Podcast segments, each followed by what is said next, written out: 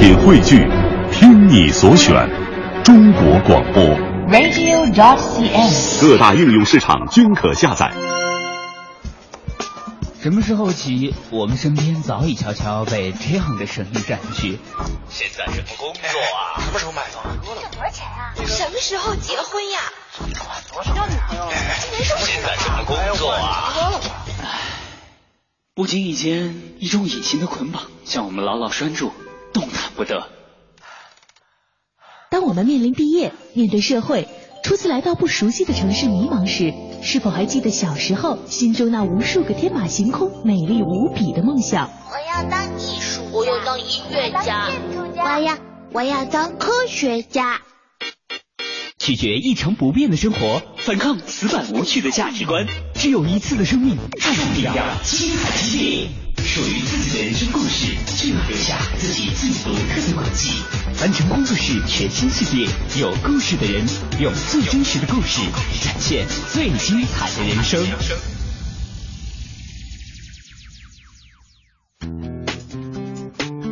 凡尘工作室全新人物访谈系列，有故事的人。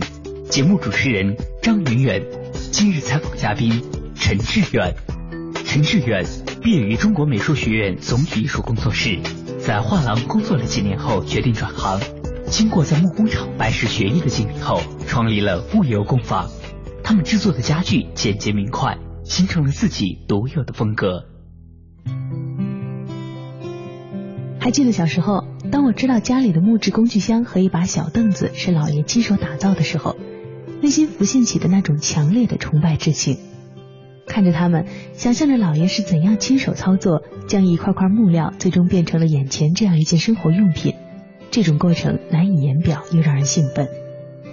从那时起，老爷就成了我的偶像。我在心中一度认为，这个世界上再也没有比他更厉害的人了。当然，后来我知道，他所做的其实并不复杂，甚至只能算得上是最初级的木工活。但是，感情这个东西似乎并不能被理智的衡量和判断。就比如老爷那些曾经的作品，虽然并不精致，但却第一次让我在脑海中深深明白了家的概念。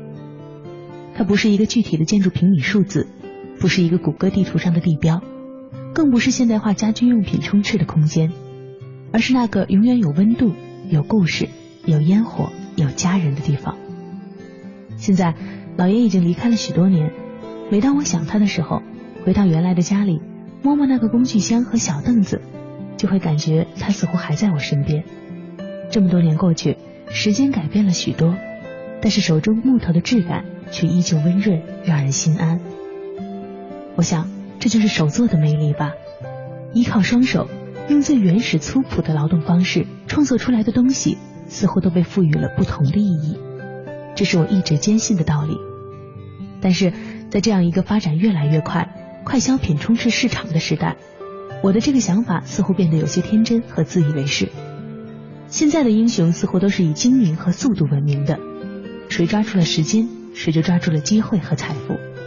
所以每个人都在往前赶，拼命追。停下来手做，似乎变成了一件不必须的落后事儿。说实话，这种改变让我有点不安，有点惶恐，让我忍不住想：难道是我错了？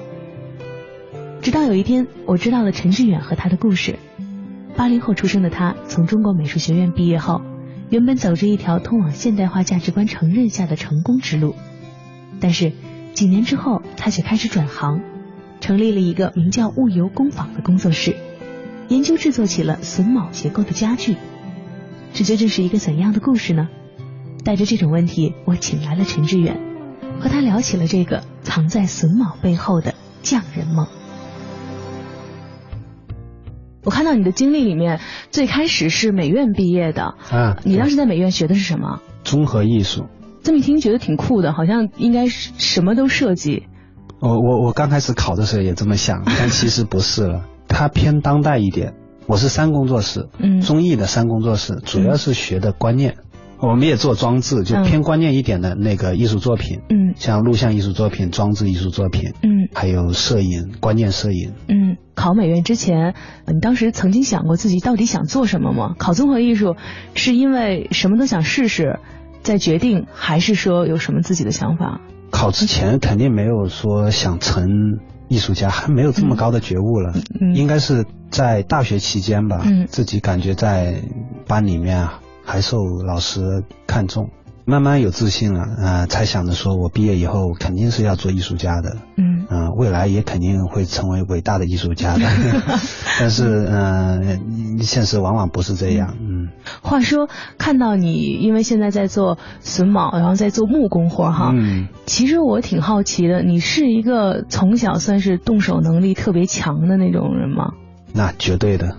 动手能力呢，因为我觉得能考上美院的都挺强的，因为画画本身也是个技术活，嗯但是要靠手感。嗯我小时候手感应该也还不错了，嗯，能自己做点小玩意儿。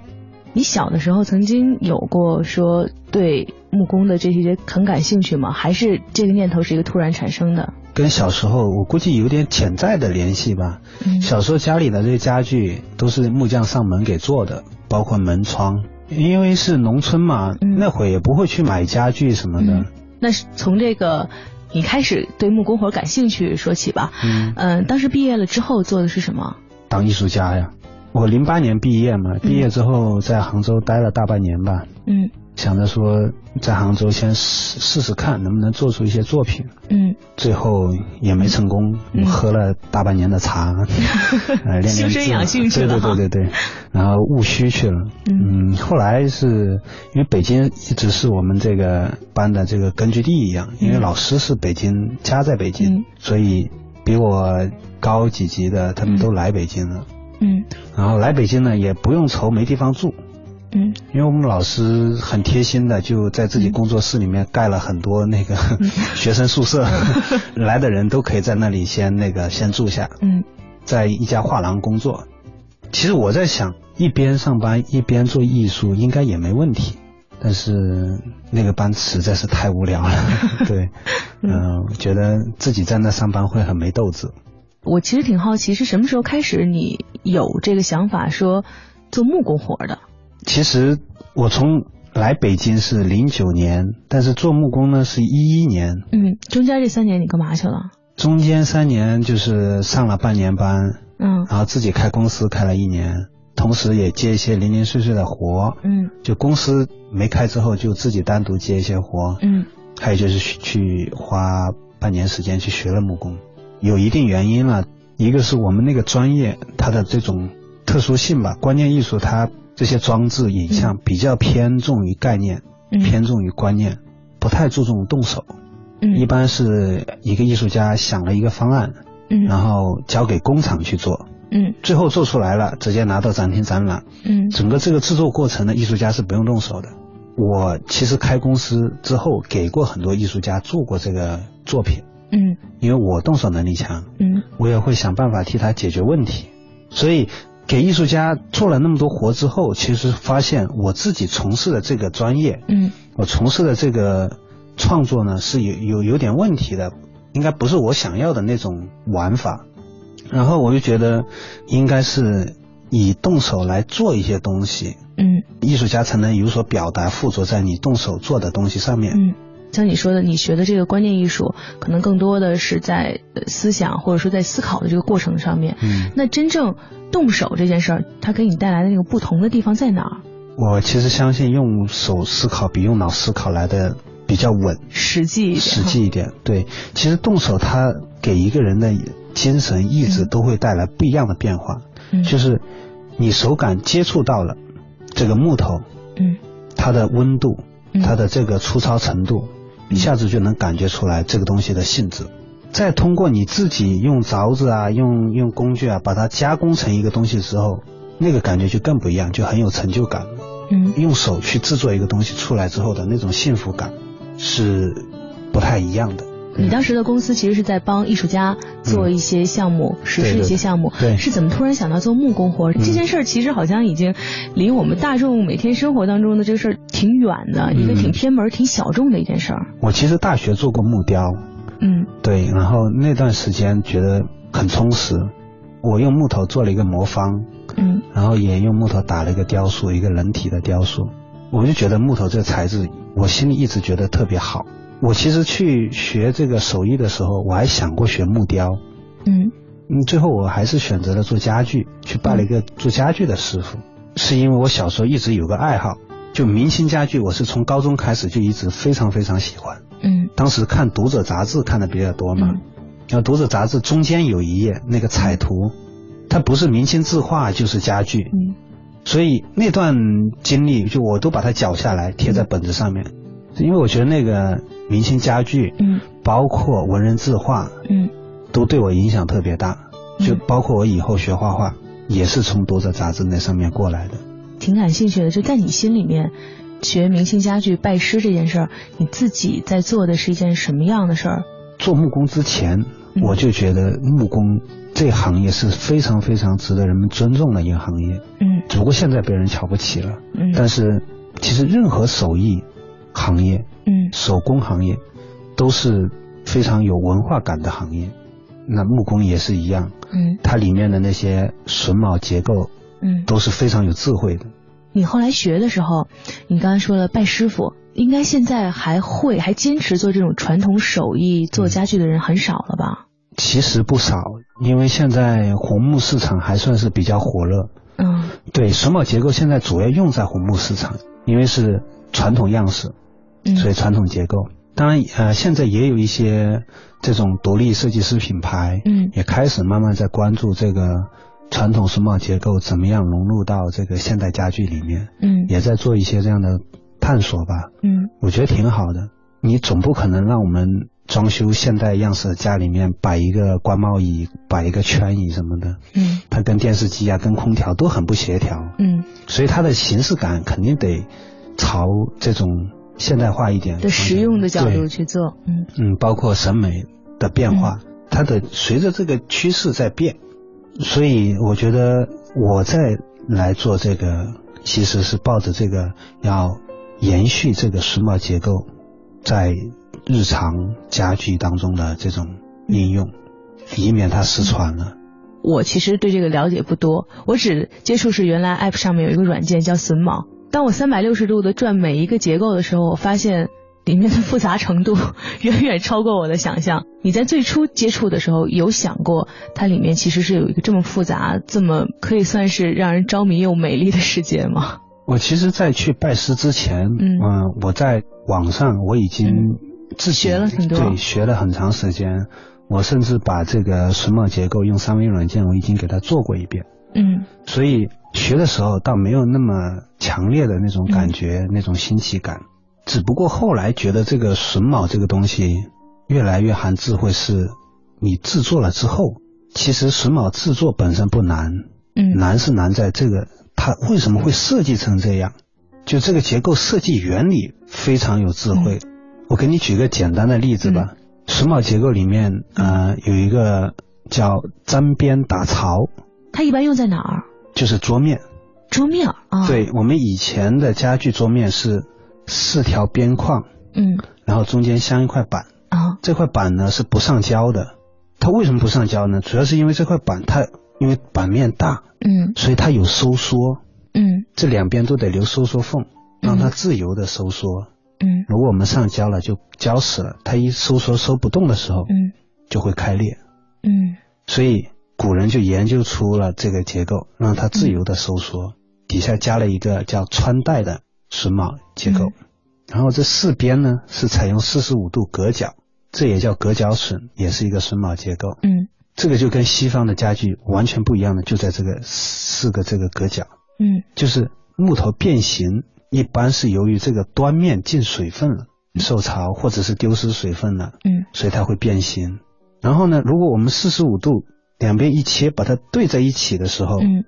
这个端面就没有露在外面，嗯。也就是说它就不容易丢失水分，也不容易进水分，嗯，它的形态相对就固定了。对，嗯。它就比较稳定了。所以这个是古人很聪明的地方，他经过长时间摸索，知道这木头为什么会变形，嗯，为什么会干裂。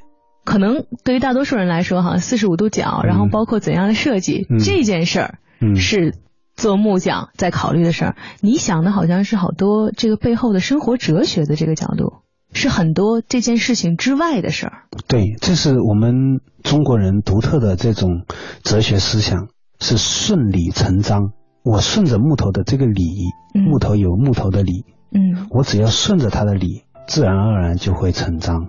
就是如果你逆着它来，那肯定要出问题的。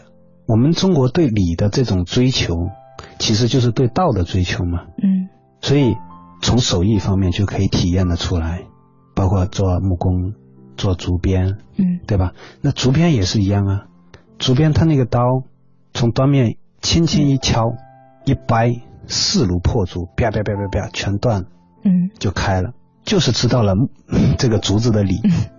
所以你了解了理之后，你才能知道怎么去做，怎么去运用。好像在做的是一个木工的事儿，但是你需要在整个过程当中是一套重建你世界观的一个方式。对对对，同时呢，我觉得作为算是二十一世纪的新木匠吧，他就应该有新新的所在。那我们不光是要练技艺，嗯，我们还得知道这个技艺背后带来的道，带来的这个理是什么。嗯甚至你也得接触现在这个网络世界，学东西你也可以变得更快啊。嗯你也可以借助电脑用三维软件给它做一遍呢、嗯那你了解的更清楚啊。嗯所以我觉得新木匠应该有这些心，才够得上心，才不会被淘汰，嗯。也才会受人尊重了。但是有的时候哈，在你接触的这个整个的学的越多，嗯想的越多的时候，嗯可能会有另外一个困扰你的地方，嗯，就是你发现很多道啊，很多这些应该去做的事情，嗯在现在这个社会的价值观里面，嗯。好像它已经显得加个引号啊过时了，大家都不那么做了。嗯。在这个时候，你有没有觉得自己在坚持一个好像挺傻的？你有过自己这种自我怀疑吗？没有，我很自信，我很清楚的知道嗯。现在这个社会的大潮流在怎么样发展。嗯。嗯、一个是回归，嗯。回归传统的大趋势；二一个呢是对精神层面的追求，因为物质丰富了，他就会自然而然就会追求精神方面的东西。嗯所以我们现在要讲究体验，嗯对吧？讲究手工，然后去欣赏匠人精神。嗯你看现在微信上面转的，只要关于日本的匠人，就转得很疯。你怎么理解匠人精神啊？匠人精神就是他专心致志做一件事情，然后嗯尽心忘我。所以匠人某种程度上是艺人，艺人，对他能通道。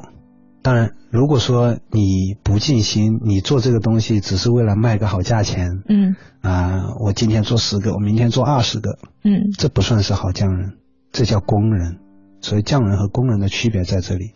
匠人觉得我这个东西，我卖高价是有它的道理的。他们卖那么便宜，你去买他的好了。嗯我的就值这个钱，嗯，我是用心做出来的。价值在物品之外，嗯，这个在这个物品本身的价格之外。对。他们在做一件东西的时候，心里面想的不是钱，嗯而是想着我怎么样把这个东西做好、做精。他的用意在这里的时候，他这个东西自然而然会越来越高，他的行为都会变得高尚。但是如果说他的用意在于这个东西成本很高，我可以换一种便宜一点的，嗯然后他处处都在想着钱，想着怎么样省省钱，怎么样快，怎么样获得更多的资金的话，嗯，那这个其实是是是工人表现了。给我的感觉是你在挺孤单的、挺坚持的做一件很潮的事儿，而这个潮呢，又是大家可能会觉得好像有点落后，嗯，但是你心里会觉得你很知道它到底是什么。那其实你说的就是复古吧？复古某种程度上是一种落后，某种程度上是一种潮。嗯这个潮流本身就是一波一波的，这波嗯过去了，那波回来，这波过去了，另外一波又回来了。嗯所以对精神层面的追求，对手工的追求，在之前也有过，只不过现在轮了一圈又回来了。嗯我觉得它并不是落后，嗯，也不是潮不潮的问题，嗯就是这个时代发展到这里，他需要这个，就有人会去做这个。嗯，就是物质上面丰富了之后，就有人要追求精神上面的享受。必须得有那么一拨人在做一件好像看似不那么实用的事儿。对，它不是要有，而是自然而然就会产生。你当时拜师傅在重新学习这个榫卯设计的这个家具，以家具这个设计为方向的时候，像你这么年轻的八零后在做这件事儿的人多吗？在我们美院同学里面还挺多的，我觉得，嗯就是学美术这一块出来的挺多的，嗯就是综合性的好像比较少。嗯综合性大学出来，一般可能就会去找份工作什么的。嗯但是美院出来的，他毕竟就是有各种理想吧，嗯嗯然后各种追求。我有个同学，一个班的，嗯他也做得很好，他在做陶艺，在景德镇、做了四年多了。嗯。他其实跟我们蛮像的，嗯。也在追求着这些传统手艺上面的东西，因为嗯。那些拉胚啊、上釉，他都自己来，嗯。追求一些传统的瓷器的造型，嗯。怎么样跟现在这个嗯。融合，跟他自己研究出来的釉嗯，怎么样融合？你刚才说到复古哈，嗯。但其实你现在在做的事儿呢，又好像不是严格意义的复古。嗯。复古嘛，就是把原来的东西拽过来，嗯。然后我们来怀念一下，嗯。不管是什么时尚设计的风格，稍微有点变化就行了。你在做的事儿呢，好像是复的更多的是形而上的那部分古，然后在形式上面呢，你又希望它能有点新的东西。嗯，所以在你的想法里面啊，你觉得你算是一个有复古情怀的人，还是一个挺叛逆的创新的人？创新是有了，呃，嗯我觉得复古倒没有。我觉得讲道讲理这一方面，我们这个年纪应该会考虑到这个问题。你可能看过老庄，看过这些王阳明、朱熹之后，你回过头来就觉得这些真的是精华，就是我们这代人就应该这么想，我们就要反那些成功学。我干嘛要有那么多资金？我干嘛要去嗯做那些没用的事情？每天赚钱，然后花钱，赚钱花钱。嗯我觉得我可以有另外的方式来生活。嗯。那那种另外的方式哈，嗯可以算是人生目标或者人生志向，说大一点，嗯属于你的那部分是什么？就是我自己动手做自己喜欢的事情。嗯对于成功不成功来说，是我内心决定的。嗯，做出来一件东西就是成功了哈。嗯，也不是啊，可以更高一点呢、比如说对自己的修为啊，嗯对自己的这个人格的修炼呢、对事物的理的追求啊，嗯往更大的说就是圣人之学嘛。嗯因为我们传统里面其实没有成功、没有价值这些词的，嗯价值本身这个词就就很西方。嗯。儒家思想讲的就是仁义礼智信，修齐治平，嗯，这是我们的追求，自古以来的追求。我们追求不是说要发展企业，嗯。要赚大钱，嗯。要买豪车豪房，嗯。我们要修身齐家呀，嗯。所以得把家庭做好呀，再把你喜好的事情做好啊，通过这些事情来修炼自己的心性啊。嗯。我觉得这种方式，我不是说他绝对所有人要这样，但至少他给现代的这种社会生活方式提供了另外一种可能。我们现在提供的是这种可能，那还有钟南山的隐士呢，嗯他们也在尝试另外一种可能。嗯，庙里的和尚，他们也是另外一种生活的可能。您正在收听的是樊城工作室全新人物访谈系列《有故事的人》，精彩稍后继续。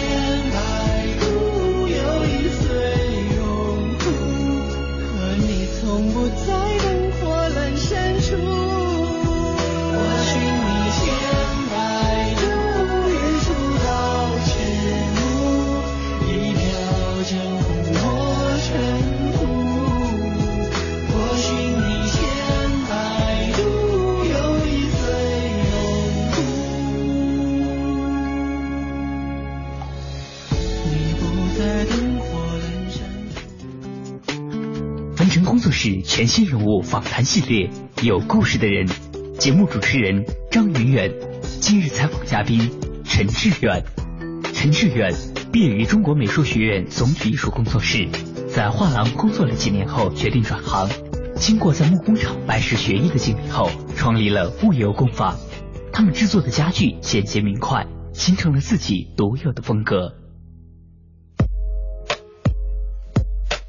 台湾细木作大师严瑞麟说：“心要和手一起思考和劳动，而手掌起的茧，正是上帝所赐予的勋章。”在这个快消品充斥市场的时代，生活中处处即用即扔的消费行为已成为另一种时尚代名词。而今天却有人返璞归真，用自己的双手，依靠最原始粗朴的劳动方式，亲手创作属于自己的家居物件。那些即将与你相处十至二十年。甚至更久远的家居物件，此刻正在他们手中活灵活现打造成型。当然，生活赐予他们的勋章绝不只是手上的老茧。陈志远说：“从手入心的过程，其实才是让他最痴迷的部分。”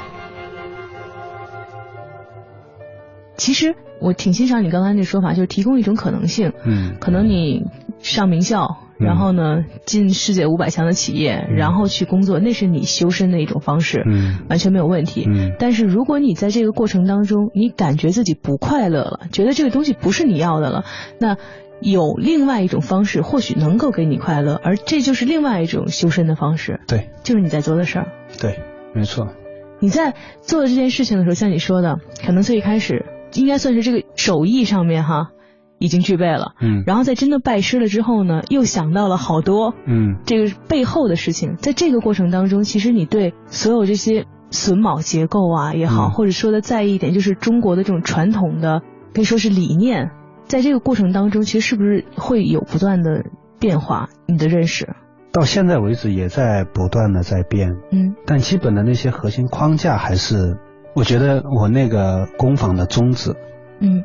总结的很好，就四句话：格物取理，嗯，顺理成章，嗯，熟能生巧，嗯，既近乎道。我现在就是在做的就是这四句话。格物取理是朱熹讲的，嗯，你怎么去理解一个物？他这里说的格物取理是认为任何事物它都有一个通的理，就是你通了这个理，那个理也通了。嗯，你可以去隔竹子，王阳明就去隔竹子。但是这个隔的方式是要去动手，嗯，不是看，看是看不会的，嗯，就是王阳明他去隔竹子，他是隔失败了，因为他只是在那里看。可是如果他真的去作为一名篾匠，他应该就能隔出篾竹子的理。所以我现在是在隔木头的理，但这个理是无穷无尽的，我们得不断的通过接触，通过这个琢磨，嗯，然后隔出木头的理，然后顺着这个木头的理。来做一些东西，才能顺理成章。那格的方式是多做，多做就能生巧，熟能生巧。那最后的层次就是你的这个技艺，嗯，才能近乎道的层面。嗯，这个四句话也是我这呃一生要追求的东西吧。嗯，其实好像大家觉得是干一个特别玄的事儿哈，好像是在。应该是喝茶练字的时候干的事儿，但其实想要达到这个很玄的境界，是需要一个挺拙的这个过程的。没错，就像你刚刚说的，得做，你得先做才能取到那个理。一定是这样，就是庄子里面讲的“庖丁解牛，佝偻成条”，你得先动手。对呀，嗯，人家练了几十年，就宰了一百头牛、一千头牛之后，才能有那个境界。所以你不去做，你光去做那冥想，我觉得好像是。得不出那个东西，还得知行合一了。你刚刚说了二零一一年，你其实才开始结束了你之前的工作，然后拜师。嗯，其实一一年到一四年这段时间，哈，嗯，对于接触木匠作为这种传统手艺的家具来说，嗯，算是一个新人。嗯，然后在这个过程当中，我相信。在新人的这个状态哈，就意味着可能每天都会有一个变化，每天都有一个新的理解。你在这个格物取理的过程当中，你对这个木头的本质或者这种真正你在做的事情是什么？现在呢，倒还没有变化，现在是在慢慢的清晰，因为还没有得到一个完全觉得好像没有任何问题的这么一个答案。嗯，现在是慢慢慢慢慢在好像把这个事情给摸清楚了。我做这个事情呢，它是有根基的。嗯。我做这个木匠呢，不是人们认为的一个工人、嗯。一个匠人的那种感觉，嗯。而是木匠这个手艺这个活呢，其实蕴含的很广，所以这也是给我带来自信的一个地方。老祖宗说过，你做这个没错。对，庄子还说“子庆削木为具”，那子庆就是庆木匠，庆木匠用木头做了一个编钟的支架，做的神乎其神。那他也讲了他怎么样才能做到那样，跟我说的这些其实是差不多一样的，就是要多练，然后要要静心，要去体会，嗯要去隔离。我觉得我现在在做的是我们圣人说的这些事情的一另外的一个实践。每天志远是把自己关在工作室里，然后做着一个嗯挺苦的活儿，嗯一个特别实打实的，给人感觉特踏实的活儿。嗯但是其实每天的这个工作，在你的这个想法里，它其实是一个特别形而上的过程。所以我觉得这个才有吸引力啊。嗯因为真的，我做完木匠之后，我对木头的理比以前多了，同时呢，他也通了一些别的理。好像你的整个的这个价值取向，或者说你的这个世界观、价值观，哈，嗯就不太像是一个八零后在这一代成长起来的这种状态。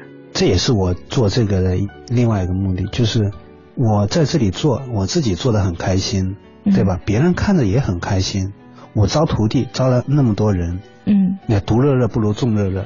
只要别人觉得这个事情好玩，嗯他也觉得这个我们这种生活方式是别开生面的，嗯那我欢迎大家一起来玩。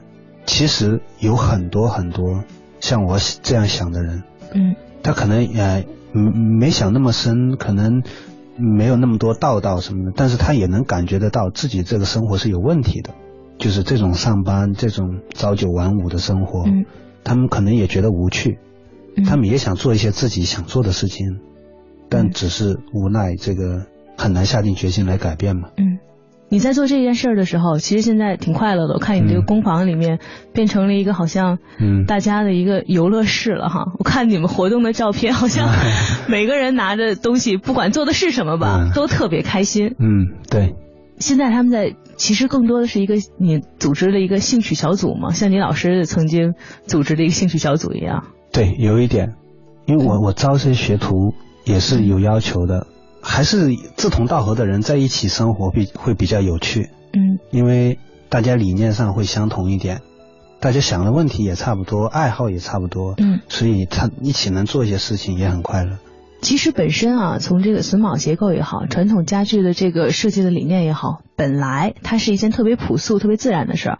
就像志远说的，可能小的时候你家里的凳子、桌子这些你生活当中触手可及的东西，它本身就蕴含着道理。但是现在呢，它却渐渐的变成了一个好像游离你生活之外的一个很讲究的事儿，嗯一个很艺术的事儿，嗯一个很关键的事儿了。嗯但是我特别欣赏你的那个说法，你说其实你现在自己在做的事情是一件希望它被更多的人知道，希望它能够再回归生活的一个决定。对对对，因为如果说你家也用了这个用榫卯结构做的这个椅子，嗯那至少这个榫卯没有失传，没有失传呢，就会即将被更多的人来制作。那制作榫卯结构的时候，总归会有人去想吧，啊，我们老祖宗为什么要设计成这样？嗯他这一想，只要一想，OK，他就会想到很多人生哲理上面的东西，嗯就会想到很多理上面的东西。所以我们这个传统文化思想才得到了延续，嗯得到了传承，通过这个榫卯结构。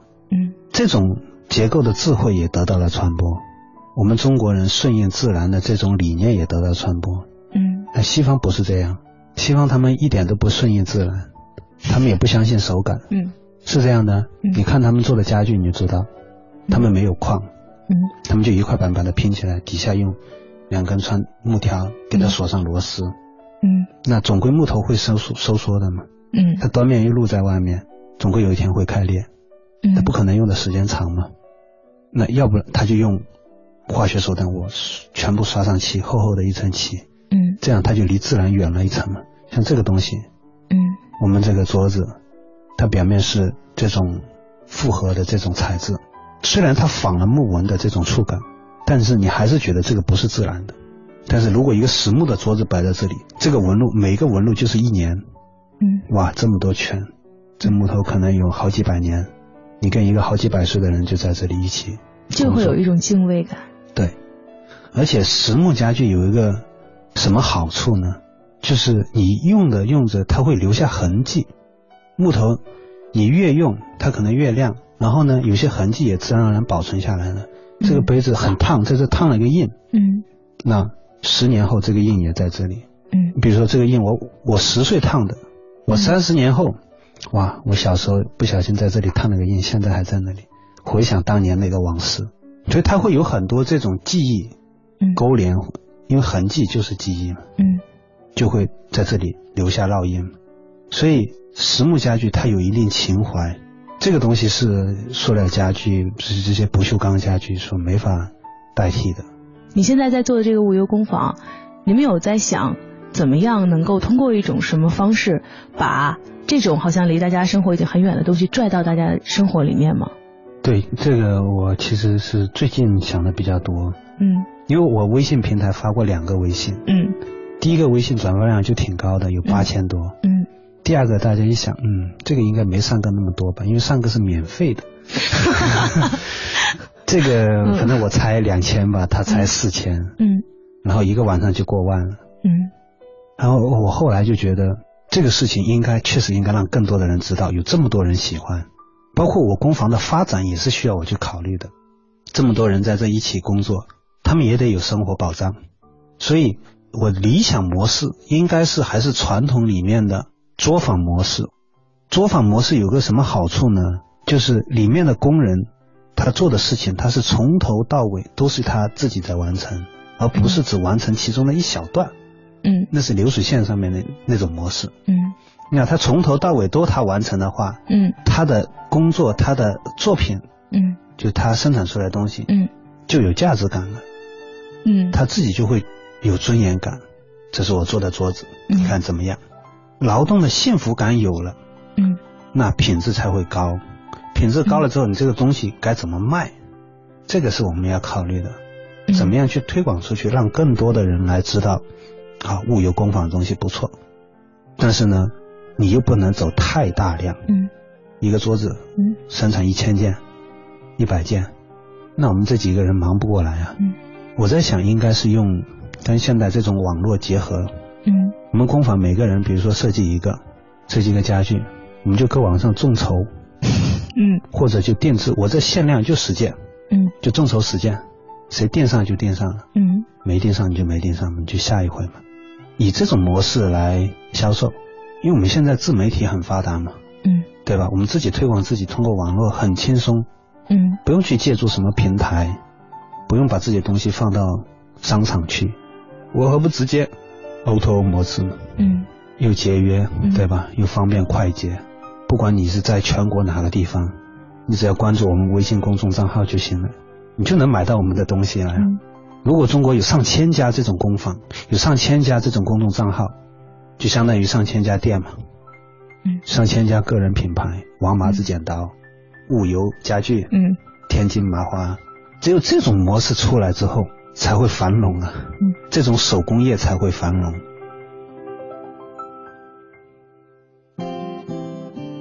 采访完陈志远，我和他在录音棚里又意犹未尽地聊了许久，从生活到创作，从观点到经历，最后聊到了对物流工坊未来的想法上。他说，他最理想的工坊有四个条件：第一，要是一个作坊，每个木工都熟练掌握整套木工工序，甚至还有些绝活；第二，是一个试验地，试错的地方，也是实现想象力的地方。第三，是一个工艺跨界交流的场所，因为跨界会带来技术的杂交与创新。第四，是一个技艺竞技场，也就是秀绝活的地方。当我问他这段木匠的生活给他带来了怎样的感触时，他对我说：“你问的恰好是我们工坊的宗旨，那就是格物取理，顺理成章，熟能生巧，技近乎道。”感谢您收听今天的节目，欢迎您明天同一时间继续收听凡生工作室更多精彩内容。